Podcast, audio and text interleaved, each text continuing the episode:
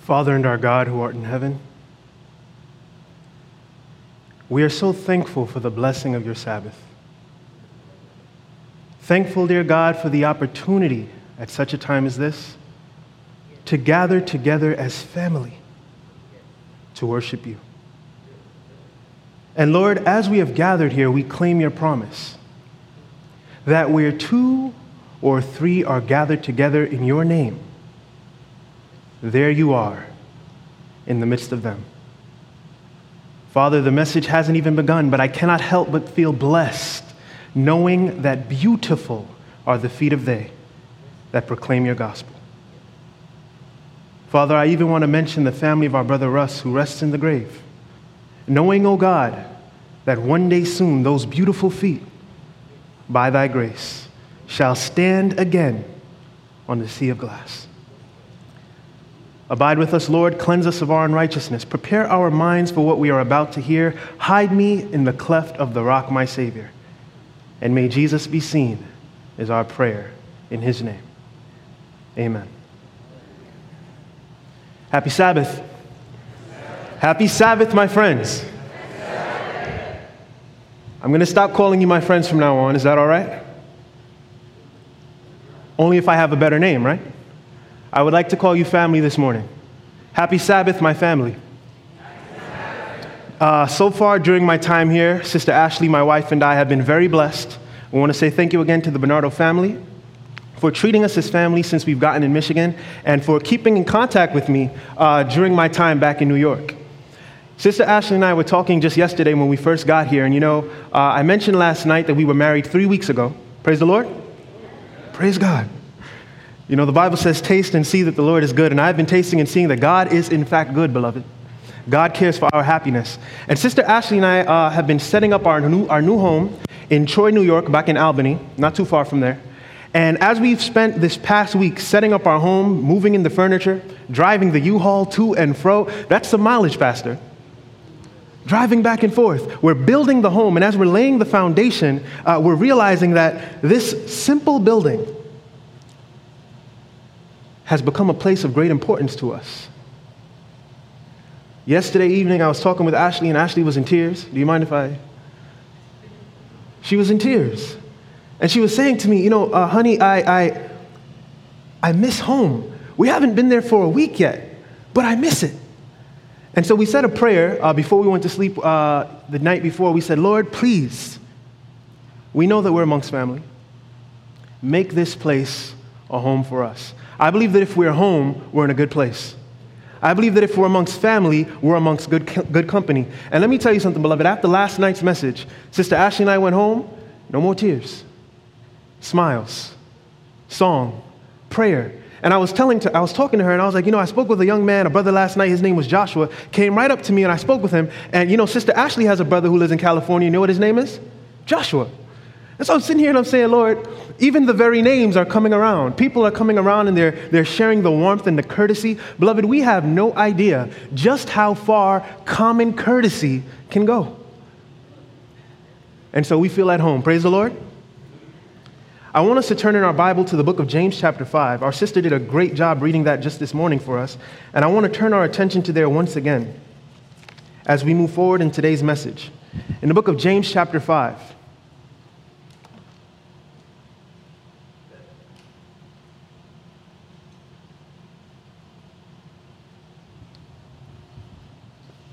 In the book of James, chapter 5, we're going to begin at verse 7.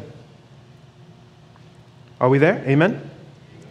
The Bible says, Be patient, therefore, brethren, unto the coming of the Lord.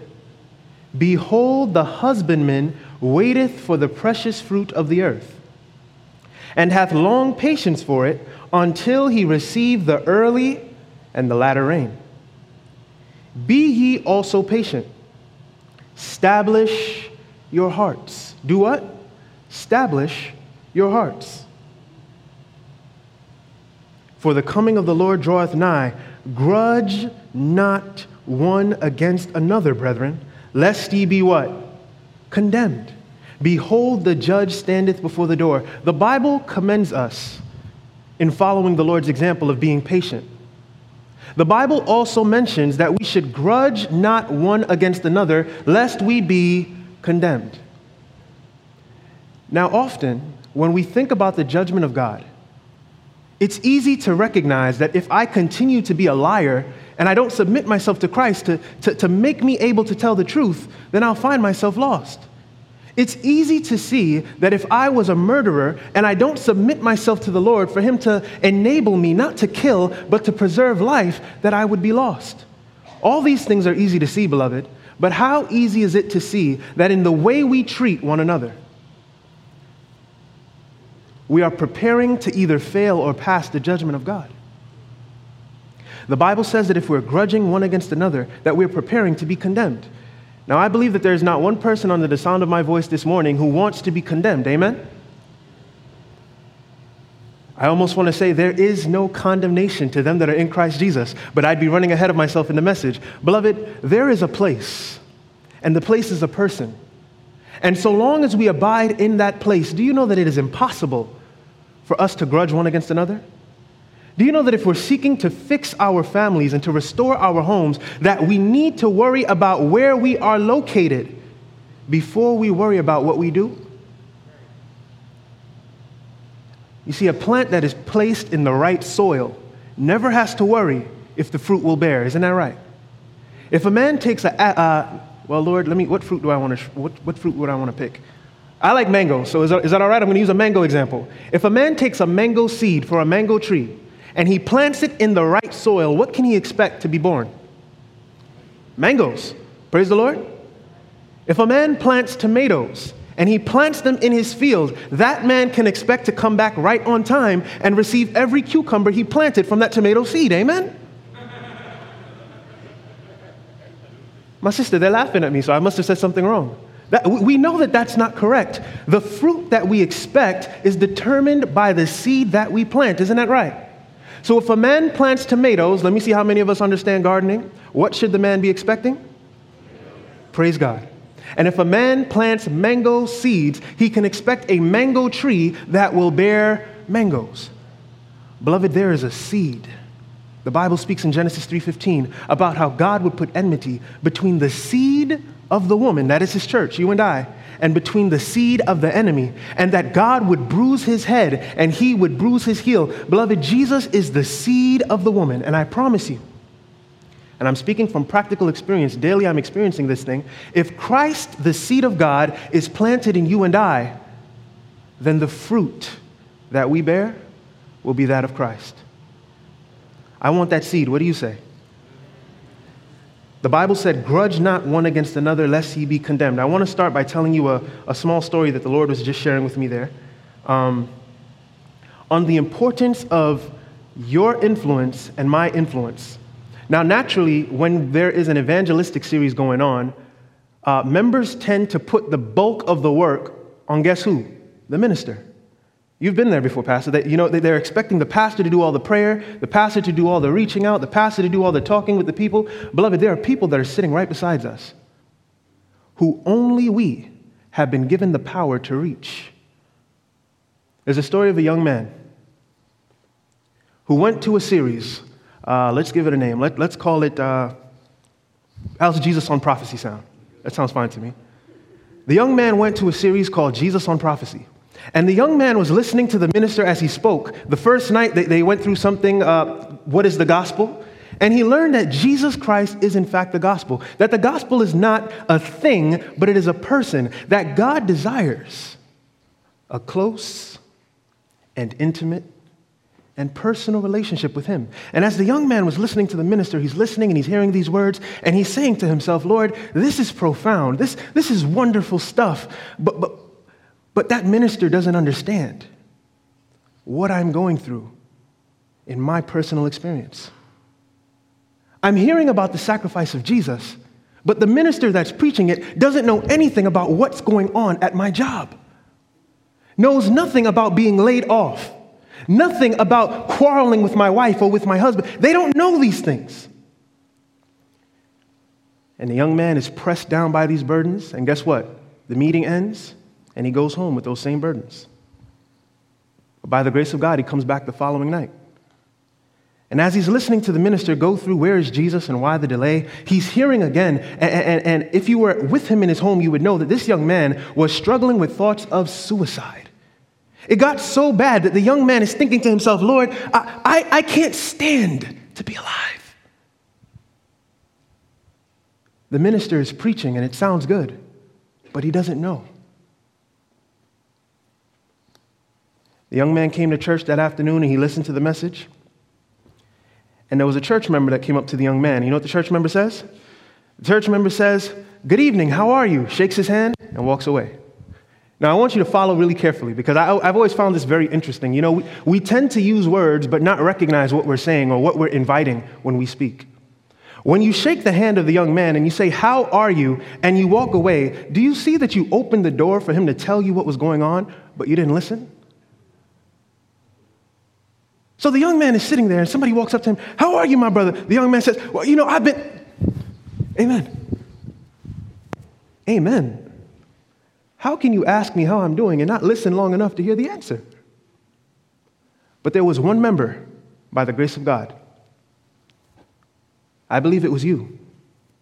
One member sitting right there in the pew beside that young man. That young man, he's sitting there and he's, he's frustrated now. You know, these people don't really care. He's getting up, he's about to walk out of the church, and the member stops him. Hold on, brother, hold on, hold on. Did you like what you heard this evening? The young man says, Yes, you know, I, I, it, it was wonderful. It was, it was great to hear about the sacrifice of Jesus and how he's coming back and how he's a personal God. It, it's wonderful. Well, will you be there tonight? The young man says, To be honest with you, I'm, I'm, not, I'm not really sure. I've been going through a lot at home. And to be very honest, I've been, I've been struggling. The young man doesn't tell the church member anything about the suicide that he's contemplating because, you know, often we don't let all our dirty laundry out. There's enough for you to know that there's something to be cleansed, but not enough for you to understand the details. Isn't that right? So the young man is sitting there and, he, and he's talking with this person, and the person says, Do you mind if I pray with you? The young man's eyes go wide. I've been here for two, three, four, five nights. Not even the minister has prayed with me. You want to pray with me? He says, Sure, what, what can it hurt? And they kneel down together and they pray. And the individual that's praying with the young man, you know what he says? He says, Lord, I pray that this brother here understands that you love him. Lord, yes, the Bible does say, for God so loved the world. But what good is it for this young man to hear about your love for the world if he doesn't know that you love him? In Jesus' name. Amen. The young man came to tears in his eyes, crying. Now, the church member thinks that they, they said a bad prayer because why are you crying? And the young man looks up and he says, You have no idea what I have been going through at home, what I have suffered. Just before I came to this meeting, the gun was in my hand and loaded, and the Lord said, Go to this one last meeting. And as I sat there with the gun in my hand, I said, Lord, I hear the minister. But, but for some reason, what he's saying is not enough to reach me. I hear what Evangelist Paul Punch is saying. But if you love me, then you're going to have to tell me that personally. And if you can do that for me, dear Lord, I will never pick up that gun again. Do you understand that what the minister could not do from the pulpit, what the evangelist did not have the words to say, the individual in the pew had the power to say. That individual could have left the series and you would have never seen them again, probably never have come to your mind again. All you did was pray with them, my brothers and sisters.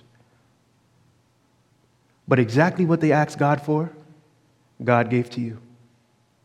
I think that it is important for us to recognize that we are all a part of God's plan to reach the other people out there. It's not about the minister.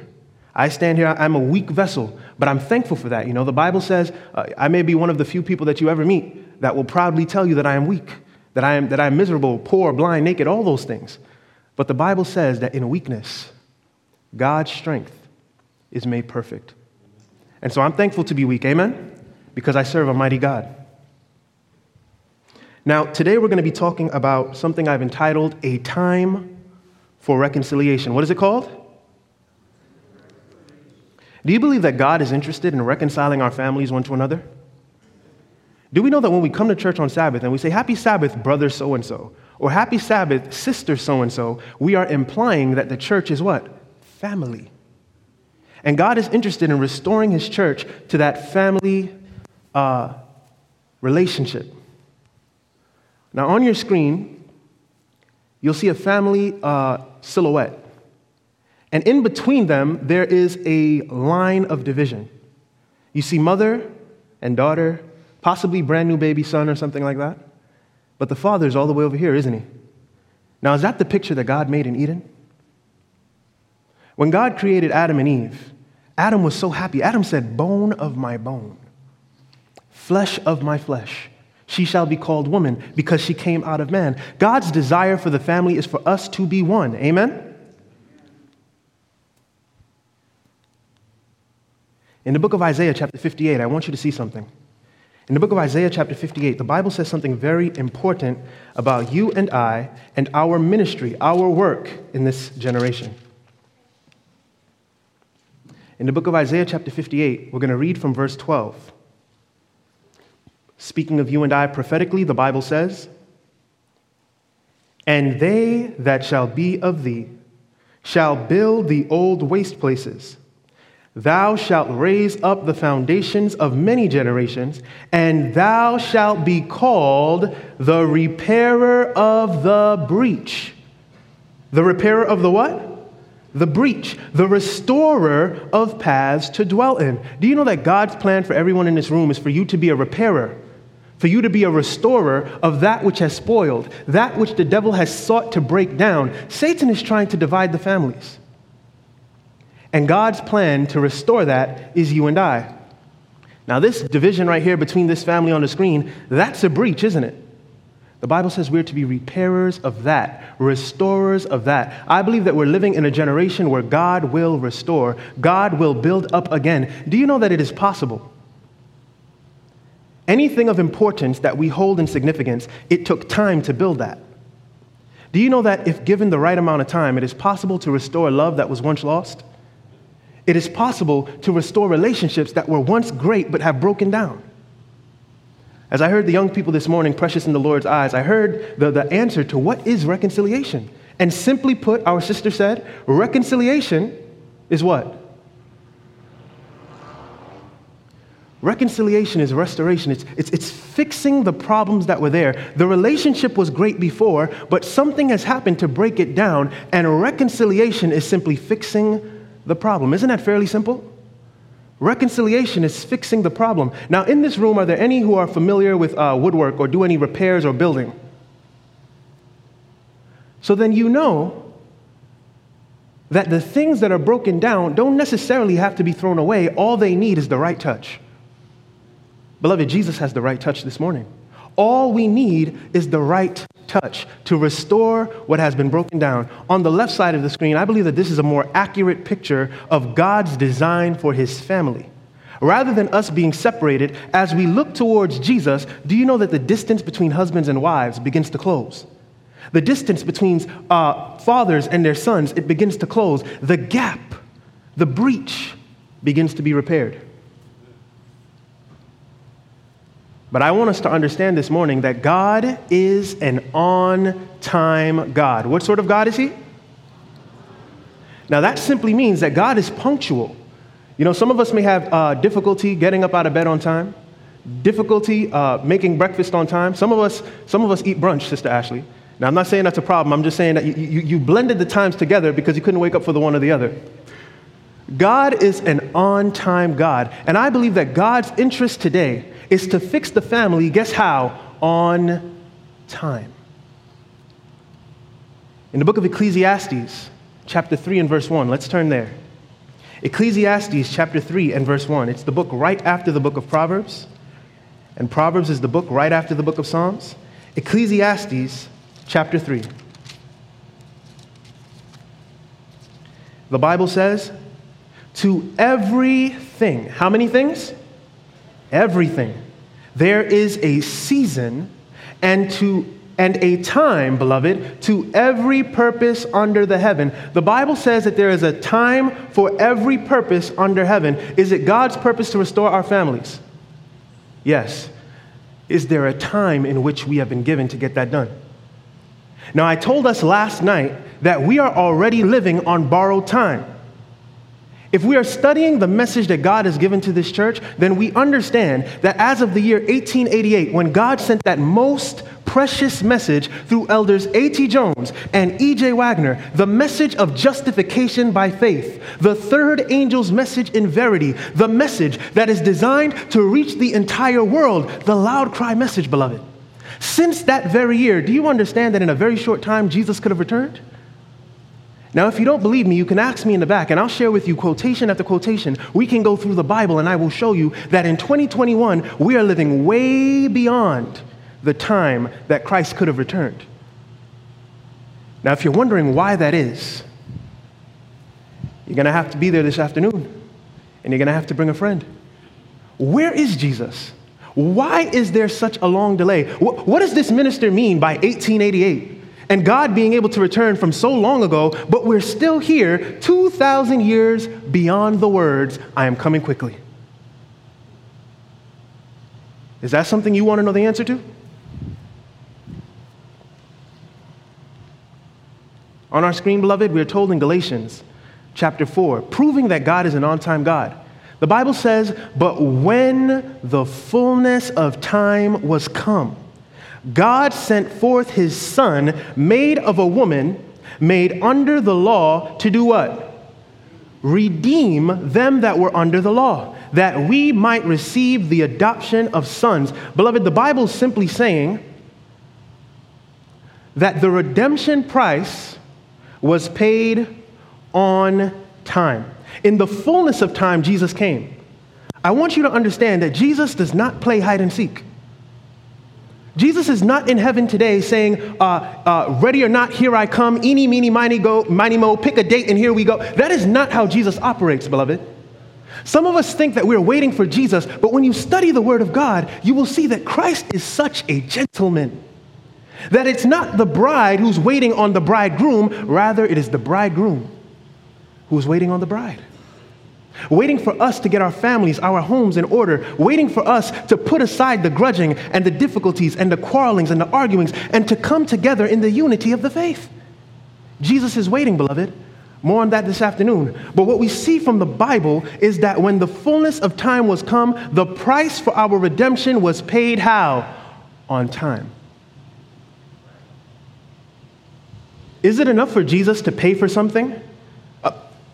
I asked the question backwards. I'll ask it the other way. How many of you have ever made a purchase?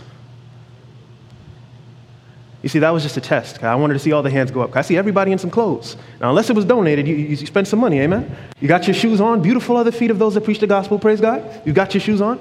Everyone in this room has, I don't care if it's a penny, five cents, we have purchased something at some point in our experience. I remember back when you could buy a mint for five cents, and I used to buy those things all the time, Sister Ashley, and I'd stuff them in my pocket. I would go to church, and my pocket would look like this. And everyone would wonder what was in there. You know what Brother Paul would do? I'd sit there and I'd eat the mint, and the mint was good. Praise God. But I made a purchase even at that age. There are children in this church who have made purchases by the grace of God, funded by their parents, but they've made a purchase. That's the point. Amen? How many of you would make a purchase and then walk out of the store without what you bought? Somebody might be saying, well, well, well, you know, there are times, Brother Paul, where I'll purchase something and I might leave the change because it's like five cents and I don't really, you know, it's not that significant to me. But if it was something that I thought was valuable, let's say you bought a pair of shoes. I know uh, uh, in my generation, there are young people, we buy shoes, and sometimes shoes, shoes are expensive, beloved a good pair of shoes. You may purchase it, you make an investment, uh, a uh, hundred something dollars, you get the shoes and you go back. Would you leave the shoes in the store? Would you leave the coat that you bought in the store? Would you leave the gift that you bought for your wife, husbands, in the store? You're going to be an unhappy husband if you do that. If you purchased it, then you want to bring it.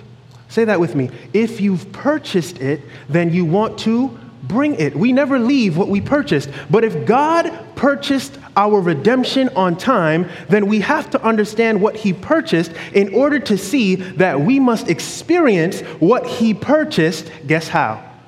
On time. In the book of Ephesians, chapter 5, the Bible says, Husbands, love your wives even as Christ also loved the church and gave himself for it. Why did Jesus die for the church? Red words.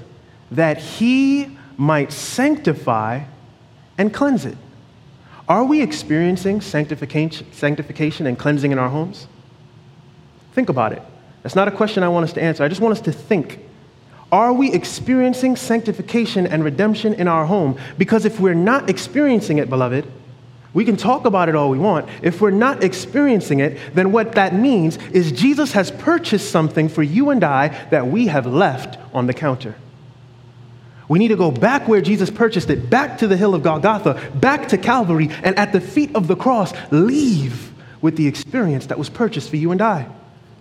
Christ also loved the church, and he gave himself for it that he might sanctify and cleanse it with the washing of water by the word that he might present it to himself a glorious church. Now that's interesting. The Bible says that Jesus intends to sanctify and cleanse us with the washing of water. How? By the word. What is the significance of the word of God? If God says, let there be light, what is the result? There is light. If God says, be ye holy, even as your Father in heaven is holy. Is there power in the word to accomplish the task? Beloved, we are creationists. Amen? Seventh day Adventists, we believe in the power of creation. We believe that when God gives his word, whatever the word contains will accomplish the purpose to which he sent it.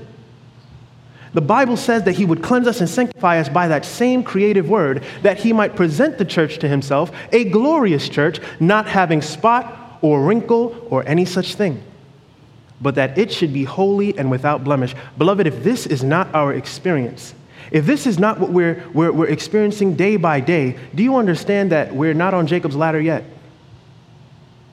Now, I said God is an on time God, and I believe that today it is not too late. Today it is not too late, beloved. We may be at the very bottom of the step. Do you know that Jesus can take a man from the bottom of the step and lead him to the top of the Mount Zion with 144,000 that stand with the Lamb? Do you know that Jesus is actually able to do that? It doesn't matter what your experience is right now. The fact that you are in a room where you can hear the creative word of God means that God has plans for you, guess when? Right now. However, we walked into this building, we don't have to walk out the exact same way. There's creative power in the Word of God. Do we believe it? Christ has purchased an experience for you and I. Now, on our screen here, we have the gathering of a harvest. And last night, we spoke about the gospel of Jesus Christ, that gospel of the first, second, and third angel's message that concludes with the harvest of the earth. It concludes with the what? Harvest of the earth. Now, a harvest is a gathering time, isn't it? When the time for harvest comes, is it the time to plant? No. It's not time to plant and harvest. In harvest, it's time to gather what was already planted. Amen? How many of you like apples? A little bit more hands. Okay, praise God. We like apples.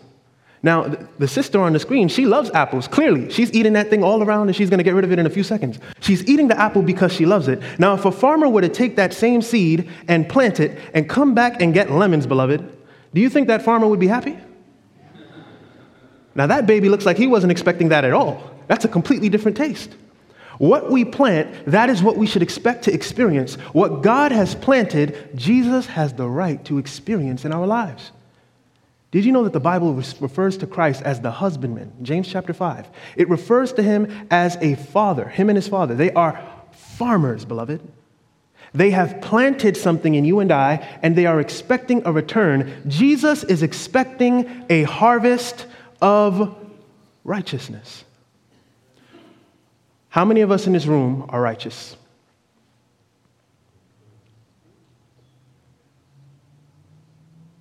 Now, if you understand the message that God has given us, we know that the only answer to that question is Christ is my righteousness. Amen?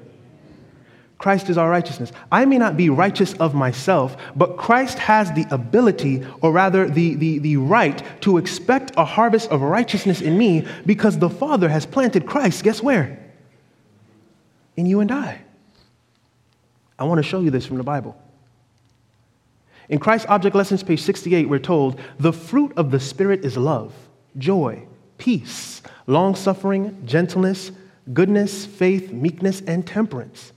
This fruit, beloved, can never perish, but it will produce after its kind a harvest unto eternal life.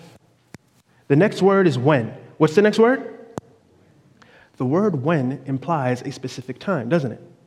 If I told you that I was going to come by your house, you would ask me, uh, first, you might ask me why, and it would be for Bible study, praise the Lord. But you would ask me when. Because you'd want to make sure that if I'm coming by, uh, my wife and I, that we would be there at the right time and that you would be there to meet us. Isn't that right? The question when implies what time? Inspiration says, when the fruit is brought forth, what's the next word? Immediately. What does that word mean, beloved? It means after 2,000 years. No? It means after 176 years. No. The word immediately means as soon as I see it, I'm there. When the fruit is brought forth, immediately he putteth in the sickle because the harvest is come. Christ is waiting. With longing desire for the manifestation of himself in his church. When the character of Jesus shall be perfectly reproduced in his people, then. And not a moment before, beloved. When the character of Jesus is perfectly seen in our homes, then and not a moment before, he will come to claim them as his own. Now, I want to show you from the Bible why it is that Jesus expects this. Go to Genesis chapter 1. Genesis chapter 1. Why should Jesus, these may be things that some of us, you know, have thought about before, we've heard about it before, and by the grace of God, now we're hearing it again. Jesus expects righteousness in my life. But Jesus, why would you expect that from me? Don't you know what I listen to, Lord? Don't you know what I eat, Lord? Don't you know what I enjoy? I, Lord, I don't even like Bible study, but you're expecting your character to be perfectly reproduced in me? How? And why? Genesis chapter 1. Genesis chapter 1, beginning at verse 11. The Bible gives us a very important principle. The Bible says, And God said, Let the earth bring forth grass, the herb yielding seed, and the fruit tree yielding fruit after his kind. After what? God has placed a principle in the Bible that whatever the seed is that is planted, you can expect a harvest after its kind. Amen? Now, in the book of Galatians, chapter 3, the Bible speaks of Jesus in a very specific and particular context for this message. Galatians, chapter 3. We saw in Genesis, chapter 1, that if the seed is planted, you must expect a harvest not after some other kind, but after the kind of seed that has been planted. Amen? Galatians chapter 3 and verse 16. The Bible says, Now to Abraham and his seed were the promises made. He saith not, seeds, plural, as of many, but as of one, and to thy seed, which is Christ. Did you know that Christ was a seed, beloved? Follow the train of thought because we're coming to a close. Follow the train of thought. The Bible said in Genesis chapter 1 that any seed that is planted, we should expect a harvest to be produced after its kind. Now the Bible says that Jesus is a seed. So if that seed is planted in you and I, beloved, then what sort of harvest could God expect of our lives? Jesus can expect us to look just like him. Amen? In fact, in 1 John, the Bible confirms this again. We're going to go just for a little while longer and then we're going to come to a close. 1 John chapter 1. 1 John chapter 3, actually. 1 John chapter 3. Are we there? Beginning at verse 7. Little children. Who's God speaking to? Little children. That's you and I. Let no man deceive you. He that doeth righteousness is righteous, even as he is righteous. He that committeth sin is of the devil. For the devil sinneth from the beginning. And for this purpose the Son of God was manifested, that he might destroy the works of the devil.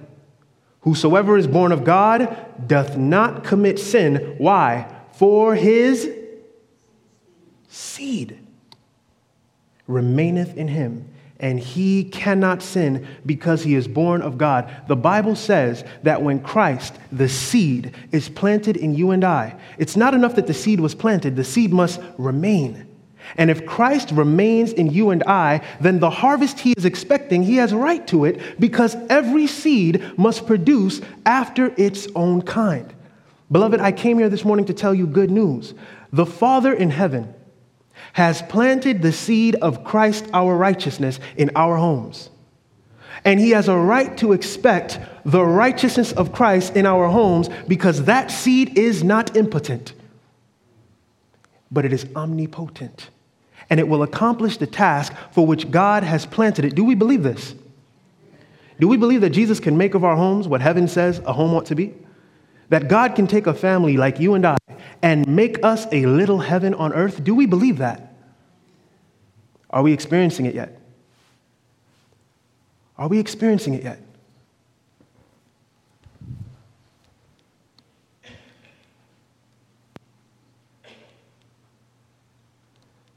The harvest will happen on time, beloved. The Bible confirms this. In the book of Revelation, chapter 14, where the Bible says, And I looked, and behold, a white cloud. And upon that cloud, one sat like unto the Son of Man. Who is that? That's Jesus. Having on his head a golden crown, and in his hand a sharp sickle. And another angel came out of the temple, crying with a loud voice to him that sat on the cloud, and he said, Thrust in thy sickle and do what? Reap, for the time is come for thee to reap for the harvest of the earth is ripe. The Bible says that the harvest of the earth is going to happen on time. And I'm going to tell you again, beloved, that if we're not experiencing what Jesus purchased for us yet, it is not too late today to begin that process, to begin to experience victory after victory. We must experience salvation on time. Further evidence. In Jeremiah chapter 8 and verse 20, the Bible says, The harvest is what? Past. The summer is ended and we are not saved. Now, if the harvest is past, my friends, and the summer is ended and we're not saved, that implies that the time to experience salvation is not after harvest, not after the summer, but during the harvest and during the summer. What do you say? It has to happen on time. Proverbs 10 confirms. It says, He that gathereth in the summer is a wise son. Is Jesus wise? So then, when would he gather, my brothers and sisters? According to the text, in the summer. That gathereth in the summer is a wise son, but he that sleepeth when? In harvest is a son that causeth shame. Beloved, are we sleeping in a time of gathering? Are we sleeping in a time where God has sent the very special message of the latter rain to produce the increase and the harvest that He's expecting? Are we sleeping or are our hands on the plow? Are we busy workers for Jesus? Or are we sons and daughters that cause shame? Beloved, there's a balance that needs to be had in you and I between Martha and Mary. You guys know who Martha and Mary are, correct? Mary was the one who took time at Jesus' feet. Martha was the one who wanted the house clean. Does God care if we have a clean house? Yes, He does. Yes, He does. You know, the Bible says, unto 2,300 days, then shall the sanctuary be cleansed. Jesus is cleanly. He, he, he cleans what He wants to introduce us to. So God does care about a clean house, but the better part, the Bible says, Mary had because she understood that while my house must be clean, I need to take personal time at the feet of Jesus. I need morning and evening devotion with myself, with my wife, with my children. These are things that are necessities to bring us closer to Jesus right on time. Can Jesus do it? Oh, we don't know. Jesus can do it, beloved. Can we do it by ourselves? The Bible says without the Bible says without me you can do how much? But with God all things are possible. I'm not going to go into these two men right here, beloved, but I'm going to let you know right now that if it wasn't for the message and the work that God rose up and did through these two men, I could not stand here today and talk with you as I'm talking to you right now. The reason why I can talk to you about a harvest, beloved, is because God did something marvelous and special in the year 1888 that was designed to bring that harvest to fruition. Now, if you've ever done any gardening, you know that sunshine and seed planting is not enough. We need rain. What do we need? Beloved, do you know that if we're praying for rain, but we don't know what to expect, when the rain comes, it will go right over our heads and we will lack the experience? Sister Ashley, if I asked you for a dollar, but I never understood what a dollar looked like, and you gave me 100 pennies, I see the 100 pennies, I say to myself, brother, these are pennies. I didn't ask her for pennies, I asked her for a dollar. And I throw the 100 pennies in the garbage. Have I missed my opportunity to get what I asked for? What, what if you gave me 10 dimes or 20 nickels? Are all of those things dollars? Yes. But unless I understand what I'm asking for, when God gives to us the rain that we have asked for and we don't know what rain looks like, beloved, we find ourselves destitute, dry as the hills of Gilboa, and lacking in the experience that we should have at this time. I'm closing right now. We're told that the message that Jones and Waggoner brought is the third angel's message. It is what? The third angel's message. And we're going to be going through that during Jesus on Prophecy. So if you don't know what it is, spend time with us. Inspiration says God's purpose in giving the third angel's message. In other words, God's purpose in giving the message that he gave through Jones and Waggoner to the world is to prepare a people to do what? Stand. Beloved, God is preparing a people to stand. Do you know the Bible says that a house that is divided against itself cannot stand? So then, when we talk about preparation for the coming of Christ, when we talk about preparing a people to stand, when we talk about the third angel's message, can we not see that God's first work must be to unite what was once divided? To bring us back together, to unite husbands and wives, sons and daughters, mothers and fathers, to bring us back into close fellowship with Him. I was going to go into it today, beloved, but I'll let you know right from the pulpit. The reason why we fail to experience reconciliation with our loved ones is because we think so differently from God. Is there anyone in this room who believes that they are not reconciled to Jesus Christ?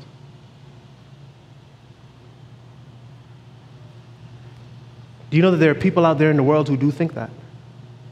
They believe, I can't possibly go to church today, Sister Ashley. I can't go because God would never uh, uh, excuse somebody like me. God doesn't, listen, the, the minister doesn't understand the skeletons that are in my closet, what I have done, my resume of sin. God does not know the skeletons that are in my closet. Beloved, that is not true. Do you know that the place of Calvary where Jesus was crucified, it was called Golgotha, which in the scriptures is told it means the place of a skull. That means that every skeleton in your closet, I don't care what it is that you have done, every single one of them was crucified at the feet of Jesus. The Bible preaches that God was in Christ reconciling the world unto himself. Beloved, we didn't look for reconciliation with God. But reconciliation with God has come to you and I.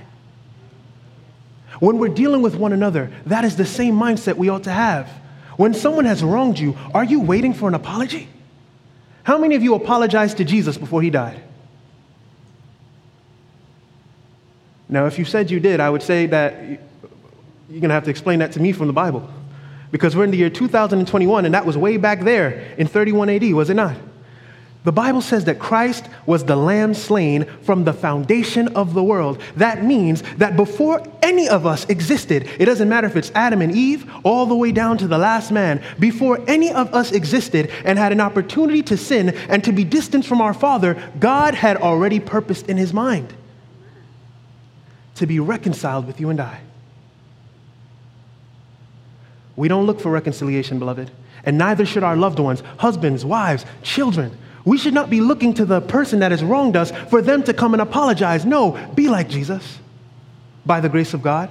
Go to them and bring reconciliation. Do you know that if I wrong you, I'm aware of it?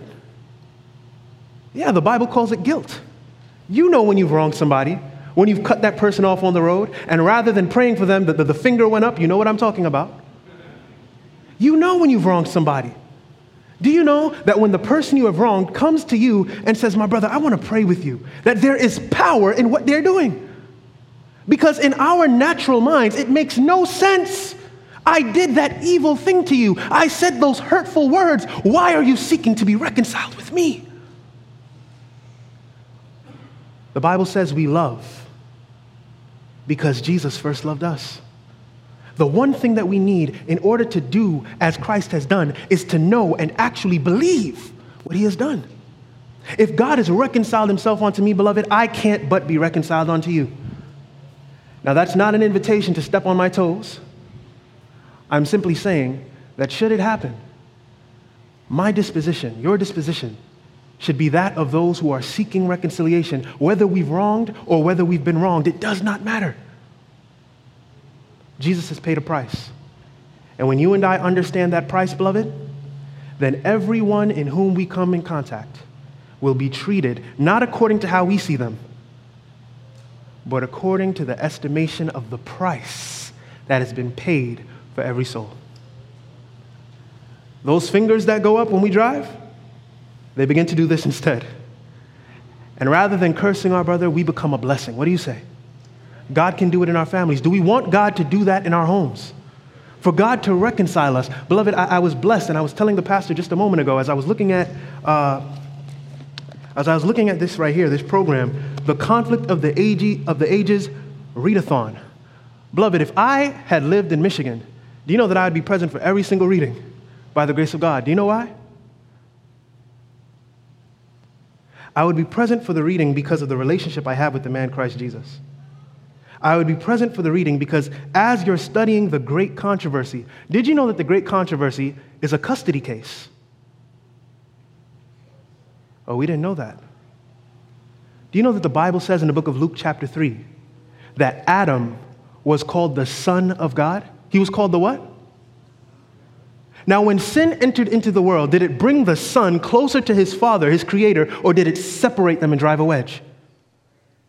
Sin separates us from God. Isaiah chapter 55, verse 8 and 9. Or is that Isaiah 59, 1 and 2? 59, 1 and 2. Sin separates us from God. The Bible says that talebearing, gossiping, separates even chief friends. There are some of us who practice things that God would never practice himself. Now, if sin separated son from father, and the great controversy is the plan of God to restore that relationship, then the great controversy, I say again, is a great custody case. And beloved, as we're studying in Jesus on prophecy, I want you to know even from now that that custody case has already been decided. That custody case, that battle has already been won. Satan may say that he owns you. Do you know the Bible says in 1 Corinthians chapter 30 and 31 that the Father has placed Christ, or rather, the Father has placed you and I in Christ.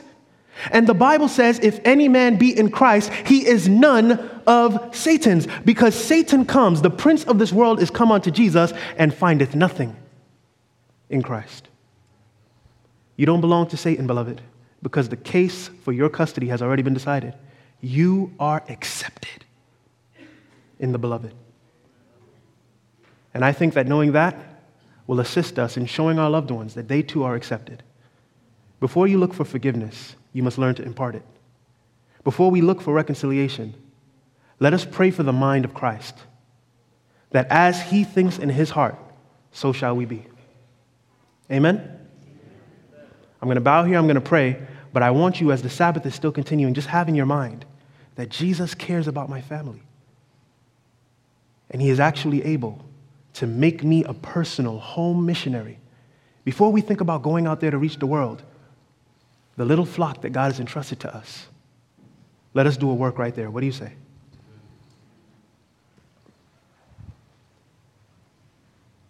Our Father and our God who art in heaven. What a privilege it is to call you Father with the knowledge that we are family. What a privilege it is, O oh God, to call Christ our elder brother, knowing that we are family. Lord, I pray for my family that are gathered here with me. Knowing, dear God, that even as the song says, it is me, it is me, O Lord, standing in the need of prayer. Cleanse us of our unrighteousness. Lord, that seed of righteousness, the Lord Jesus, that you have planted in our homes, may it blossom and bloom into the righteousness of Christ, that all may see and glorify our Father which is in heaven and know that you are God. Father, we know what we are, we know how we are, but that is not our consideration this morning.